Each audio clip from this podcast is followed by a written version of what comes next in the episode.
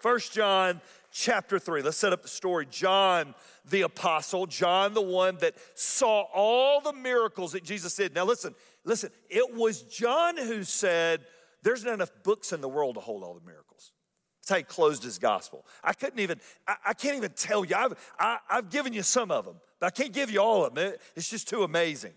This is John at the end of his journey, not the beginning of his journey, reflecting back. Now he's watching these churches begin to find very gray areas. Do we believe this? Do we not believe this? And culture back then very much began to infiltrate the church. And, and these new believers were going, I, I don't really know how we distinguish ourselves. I don't know how we're supposed to stand out. I don't know how people are supposed to know that there's something different about us than the false teachers that were around during that time. And John writes this letter to them. But let me tell you something. He could have written this this morning. He could have written this is this is more fresh than your Twitter feed because it's exactly what God wants you to hear and to know about our society. Would you stand with me today as we honor God's word by reading it together? I'm going to read along on the screen because it just makes it easier for folks online to follow, and, and sometimes even in the room, we're looking at our phone. Um, all right, let's, let's just say this real quick. Can we all agree there are difficult people in this world? All right, if you agree with that, say amen. Okay, good part is you're one of them. All right, and so there are there are difficult people like us in this world. The question isn't do we love people like us? The question is do we love people that are difficult and different? And John addresses it. Listen to what he says in verse 11. This is the message you've heard from the beginning. We should, what's that word? One another. Period. We could stop right there. That could be the morning. You want to know how to look different? You want to know how to stand out? Love one another. Remember, Jesus is the one that looked at his disciples and said this They will know that you are one of my disciples, not by what you know, not by all the tests you can pass. They will know that you're one of my disciples by how you love one another. Look at what he goes on to verse 12. Then he gives us an illustration. We must not be like Cain, who belonged to the evil one and killed his brother. And why did he kill him? Because Cain had been doing what was evil and his brother had been doing what was righteous. So he goes all the way back to the Old Testament. The only Old Testament reference in all of First John is this reference. And he goes back to this early story of Cain and Abel. These boys, one was doing bad, one was doing good. The one who was doing bad hated the one who was doing good. So what do you do when you hate? Well, would you, would you kill them? Verse 13. So don't be surprised, dear brothers and sisters, if the world hates you. I want to pause there real quick. I think there's times we do good and we do right and we live good and we live right. And, and even as a church, you do good and you do right. And there's people that, that are critics and they come against you. Here's what, here's what John was saying don't, don't let it surprise you. There's been one perfect person who walked the face of this earth. Does anybody know his name? Jesus. And what they do to him? They killed him. So John's looking at this early church going, don't, listen, don't act shocked when people hate you. Because it's easier to hate what is different than understand what's different, right? It's easier when somebody's not like us, somebody doesn't follow like us, to hate them. Look at what he goes on to say in verse 14. If we love our brothers and sisters who are believers, here's what it does it proves that we've passed from death to life. It proves it. So when we love like he loves, it is proof that we have experienced a transformation in our lives because it is not natural. It is not easy. You have proved it. But a person who has no love, they're still dead. What it meaning? Their, their life has not been quickened by the Holy Spirit. So last Sunday, we stood in those baptismal, baptismal waters Sellers, baptized a lot of our college students, and he said, Because of your profession of faith in Jesus Christ as your personal Lord and Savior, and in obedience commands, it is our honor now to baptize you in the name of the Father, the Son, the Holy Spirit, buried with Christ in his death, raised to walk in his life. See, baptism is just an outward sign of an inward commitment. October the 26th, 1991, Ann and I got married in Charleston, West Virginia next Monday, not this Monday, next Monday. I'm saying that not for you, it's for my benefit, so I don't forget. So, next Monday, all right? Now, I remember standing at the altar that day. I'm nervous as a cat, standing at the altar. I'm in a state I'd never been in before, and I met at college, and we're standing there, and and her sister's name is Beth. And I remember being at the altar and the pastor going, Mike, do you take Beth as your lawfully wedded wife? And I went, no, I do not. I would really like Ann. I didn't know if it was a West Virginia culture. I don't know what was going on, but I'm like, it's not what I'm signing up for. I signed up to marry her. I wear a wedding band as an outward sign of an inward commitment. Look at, look at what John tells the church. Go back to that verse. Look at what John tells the church. When you love other brothers and sisters who are believers, people that may believe like you, but they're different than you, you prove that you've passed from death to life. All right, verse 15. Anyone who hates another brother or sister is really a murderer at heart. He goes to the extreme, like Cain. And you know that murderers don't have eternal life within them. Verse 16. We know what real love is because Jesus gave up his life for us. It's interesting. 1 John 3:16, Jesus gave up his life. John 3:16, for God so loved the world that he gave his one and only son. So we also ought to give up our lives for our brothers and sisters. Jesus died for the ones that hated him. Isn't that amazing? He died for the ones that hated him. If someone has enough money to live well and sees a brother or sister in need but shows no compassion, how in the world can God be in that person? Dear children, let us not merely say we love each other, let us show the truth what you show has more power than what you say. What you do has more power than what you think. Final verse. Our actions will show we belong to the truth, so we will be confident when we stand before God. You may be seated. You know, I love this because there isn't a lot of gray in this. This isn't something you read, you're like, I wonder what John's really talking about. I wonder where John's going. No, we know where John's going with this. John's looking at this early church going, our culture's wanting to bleed the lines of what all this looks like. And I'm telling you, if you're a follower of Jesus, I was with him, I saw it, I lived it, I watched it. Here's what it's gonna look like. And here's what you and I need to know. Ready? First little things right there in your outline. Loving people different than you is not natural. Here's what's natural loving yourself is natural. it takes no work for Mike to take care of Mike. I don't have to lay awake at night going, what do I need to make me happy? I don't I can tell you right now. Loving people different than me isn't natural. But we live in a world that says if somebody's different than you, they're wrong and you are called to not love them. I'm telling you, that's not what scripture teaches. Loving people different than you is not natural. He, he says it in verse 12. We must not be like Cain. Don't be like the brother whose deeds were evil and he hated his brother who was righteous. Right? Loving people is not natural. You know, the hardest part of a couple when they get together is understanding it's not about getting your rights met, it's about bending in to meet each other. That, that's what makes a great marriage.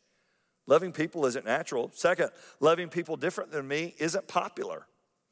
Loving people different than me isn't popular. We're in a highly polarizing era in our country where if somebody votes different than you, you can't even have a you can't even have a conversation.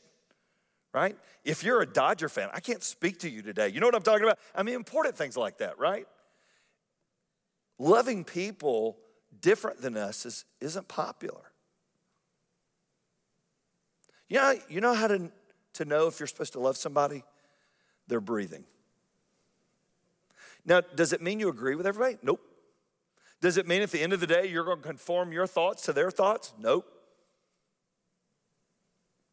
But, ladies and gentlemen, if you've ever wanted to stand out like a bright light in this world, if you love like Jesus loved, you will stand out. And I will tell you, at times, you will not be popular. Because nobody loves like this anymore. Nobody does it. Look at, look at what John said. Don't be surprised, dear brothers and sisters, if the world hates you, if there's others that And listen, it may not, it may be another believer that goes, I don't, I, I don't, I don't get that. Look at the last thing loving people different than me is outward proof of an inward change. It's show. It's, a it's, it's showing what Jesus has done for you. All right, let, let's, let's call timeout. Let's, let's even the playing field real quick. How many of you would say there's parts of you that, that nobody knows about and they aren't lovable parts of you? If that's true of you, would you just nod your head? I got them, right? They may be opinions, they may be biases, they may be thoughts I've had that weren't good thoughts. You know what Romans tells me? Jesus didn't die for the side of me that everybody loves. He died for the side of me nobody knows. Even while I was yet still a sinner, Christ loved me. And he died for me. Not when I, not when I turned my life around, not when my life was good, not when you caught me doing all the good things. Mike, you're such a great guy. No, you didn't see me on my bad day. Right? We were at a baseball game. Well, I was telling the story to a group of uh, baseball scouts and coaches last week in a Bible study. I remember we were at a baseball game and there was a call made at home plate. I was pitching coach at a high school. It was a call made at home plate. I disagreed with, so I hollered. I didn't nothing rude other than that was brutal. That was a brutal call or something like that. And so that was a bad call. And so I'm carrying the balls out between innings to the to the umpire and gonna just have a little conversation with him. And he said, Oh, by the way, I go to North Star. I'm like, Oh dear Jesus. All right, dear, I'm sorry. I'm so sorry. I was that wasn't me that said that. That was the other guy that goes to North Star. So but there's parts of me that just aren't good. There's parts of you that aren't good. And yet he loves us anyways. So we live in a world we think when everybody lines everything up, I'll love them. No, no, no, no. Jesus calls us to love them with everything lined up. That's who we are. That's the call of this church. So funny, I, think back, I had to tell the story to somebody last week. They asked me a question about the beginning days of North Star. And I remember the people that disliked us the most were not people that didn't go to church, it was people from other churches. It was interesting. You know, and I, I went from being everybody's friend to like, oh, that's Mike. He went to North Star. What? You know, all that stuff. And it was a weird deal. Listen, it's what John's telling us. This guy that walked with Jesus, he's going, before you guys got you guys get too far away from what we're about. This is what's happening in the church. It was being pulled away. Before you get too far away, let me remind you of what matters. So, what are the signs that we're the real deal? What are the ways we can look at it and go, okay, so my mom was in banking for 36 years. Started as a teller and ended up doing investments and stuff. But you know how they learn counterfeit money? They don't learn counterfeit money by looking at counterfeit money. They learn what's counterfeit by looking at real money. And because you get so used to seeing the real authentic thing, you know when it's fake. That's basically what John's saying. Three things. Ready? Principle number one my love will start to cost me something. Period. it will. You go throughout the gospel, so parable of the Good Samaritan.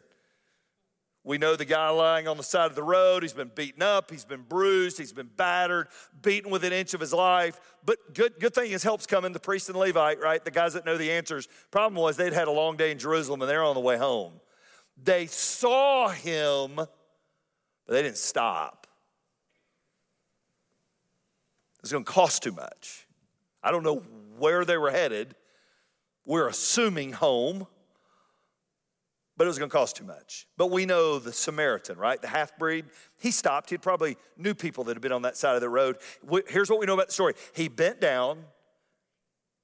He bandaged up his wounds. He puts him on his donkey. He walks him into town, right? He walks him into town. He gets him a hotel room at the inn, and he leaves money and said, Whatever other fees are incurred. If he orders the ESPN package, whatever else the guy does, I'll, I'll take care of it when I get back. See, when you love, it always costs you something. You can't love and not think it's going to take some time and some effort and some energy. Look at the way John said it. We know what real love is because Jesus gave up his life for us. There's going to be days you look in the mirror and you're going to go, Is there anybody out there in the world that loves me? I want you to remember you never have to question how God feels about you. If we had to stand up every week and speak about a God that had never put skin on, I don't know if I could speak the way that I speak. But this God loves us so much, He puts skin on and He came to earth to be one of us, to prove how much He loved us. Then He died for us and He rose again just for us. That's what separates Christianity. What did it cost Him? His life. That's what it cost Him. And He did nothing wrong but that's how valuable you were. He wanted you. And He never wanted you to wonder, how does God feel about me? Well, He showed you. Look at number two. Ready? My love will be more than feeling sorry for others. I want you to write down two words there. If you thumb it in your phone, pity, compassion. Would you write down the words pity and compassion? Pity and compassion.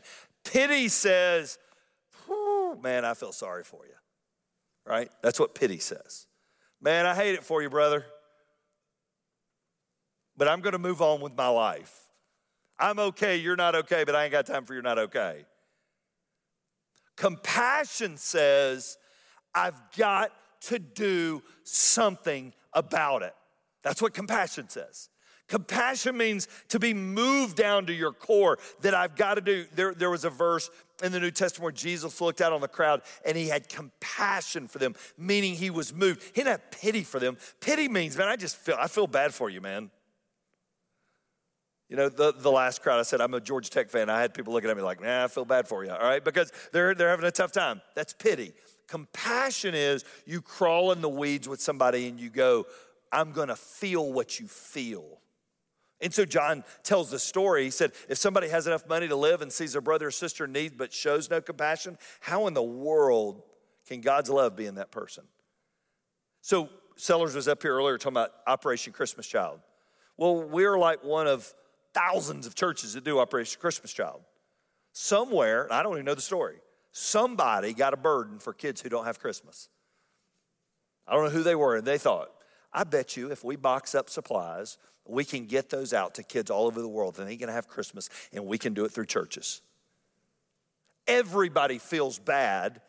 There are kids who don't have Christmas, but somebody had compassion and they said, I'm gonna do something about it. And now we all box up stuff in October to send all over the world to kids we'll never meet. Why? Because somebody had compassion. Number three, ready? My love will not just be what I say, it will be what I do. There is feet to my love.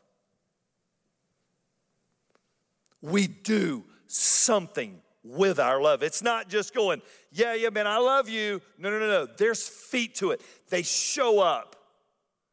Rick Warren calls it the ministry of presence. The greatest gift you ever give somebody when they're going through grief is your presence. There's feet to it. Look at the way John said it.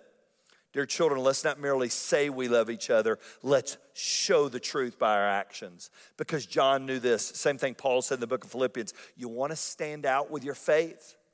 Live it. Because you will shine, as Paul said, you'll shine like stars in the universe.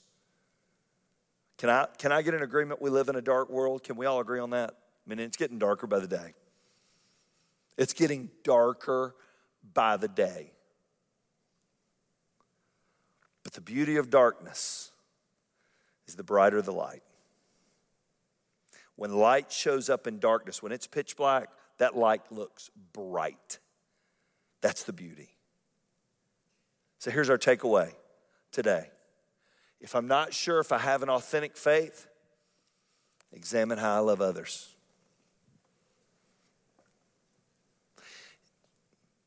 I believe, and this is Mike. Now, this is not this is not the Bible. This is Mike's opinion, which ain't gonna get you very much. But here's my opinion. I believe the greatest test of spiritual maturity is not how many seminars you've been to and how many notebooks you filled up from small group. Those are all wonderful things. They're great. I think the greatest sign of spiritual maturity is how you love and serve other people. You can tell me what you know, but if you can't show it, man, I don't know. So, in our generation, there's been a lot of great people. So I'm 51 now. There's been a lot of great people come through my generation that I've watched that are the generation ahead of me. Billy Graham, I think, is one we all look to, and, and Mother Teresa. Mother Teresa, this little diminutive nun, tiny little pack of dynamite, who was very wealthy, came from a very wealthy family. Mother Teresa, though, got a burden for what was going on in the streets of Calcutta, India. And she moved, she left everything and moved there.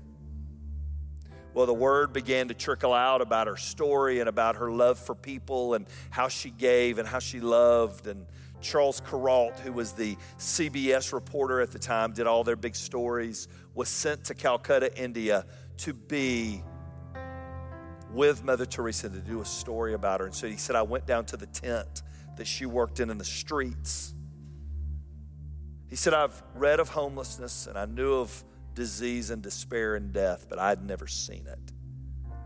He said, I walked in that tent and I smelled death and I smelled disease. And he said it was overwhelming and I had to walk out of the tent.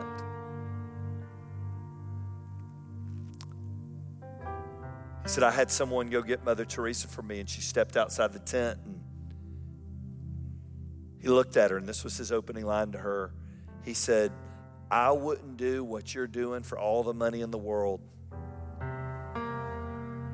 Those little beady eyes looked back at him and said, Neither would I.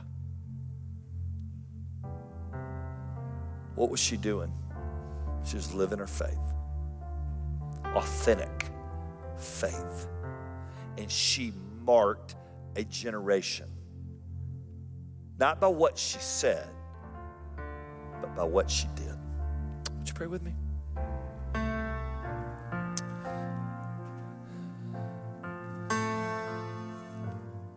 Father, for some reason, the year 2020 and probably the most divided time that I can remember in my lifetime, you've called us to be your church.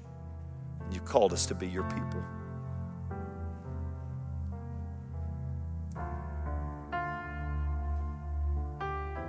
You, Jesus said, they will know that you're my disciples, not by what magnets on your car,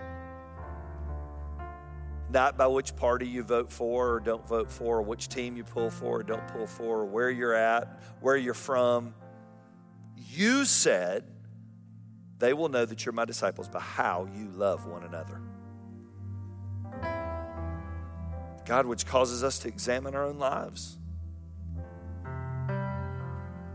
Boy, right where you're at this morning, I'm going to let you and the Holy Spirit talk a little bit. And you pull out that mirror of your life and look into your heart, as David said, examine yourself. Throw that spotlight up into that inner part of you.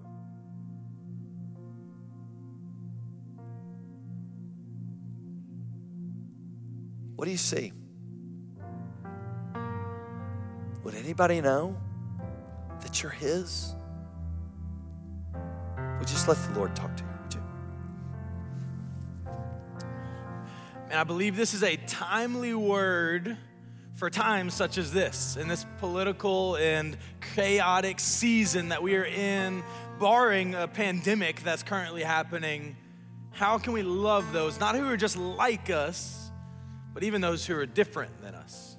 See, the point that I think really hit home with me the most today is this that our love is an outward proof of an inward change. See, if we truly believe the gospel as Christians, we understand that our God has chased us and loved us in those moments where it's not glamorous, where it's not holy, where it's not perfect so if we've been experienced that change on our own in our life through the gospel, how can we show others that change that God has given us that love? Man, I think that's the challenge for us today is how do we begin to make this take root in all of our lives through the way that we love others? One way that we want to do that is we want to help you to be able to apply this word, not just leave today and forget, but to be able to help it take root by continuing the conversation. So we have two questions I want you to consider, not just today, but throughout this entire week. And the first one is this Why is it loving those who are difficult so challenging for us? Why is it hard to love those who are different than us? And I think that's the theoretical question. Like, you got to really take some time and sit and kind of write it out and think through how it's difficult for us. And then we have the practical question is this is who is one person that you can show the love of God to this week? And again, probably somebody who is very different than you. I would challenge you to love your best friend and your spouse well. But that's easy. Not always, but a lot of the time, pretty easy. So, who can you love that gets on your nerves? Maybe you sit beside them eight hours a day, five days a week. Maybe it's somebody who is cheering for the Dodgers today, and we've just got to love them even through what's going to happen. How can we make this take root in our hearts? We have to consider this throughout the week. And my challenge to you is this is not to wait till Saturday and be like, oh, dang, like Sellers told us last week, we need to love somebody. My challenge to you is when you walk out of this room or when you log off the computer today to pull out your phone and text somebody. Hey, I'm praying for you. How can I be praying for you today? Hey, I would love to serve you. Is there any way that I can help you out this week? Hey, I'm bringing you coffee tomorrow. I don't even know if you like coffee, but you better give me your order or you're just gonna have a, a latte sitting on your desk with no flavor. And you'll just have to figure it out. Who can you love this week that needs it the most? Man, I'm so glad you decided to join us today. Remember, if you're gonna be in the room next week, one o'clock, registration goes live, and we are excited to see you next week. You guys have a great week.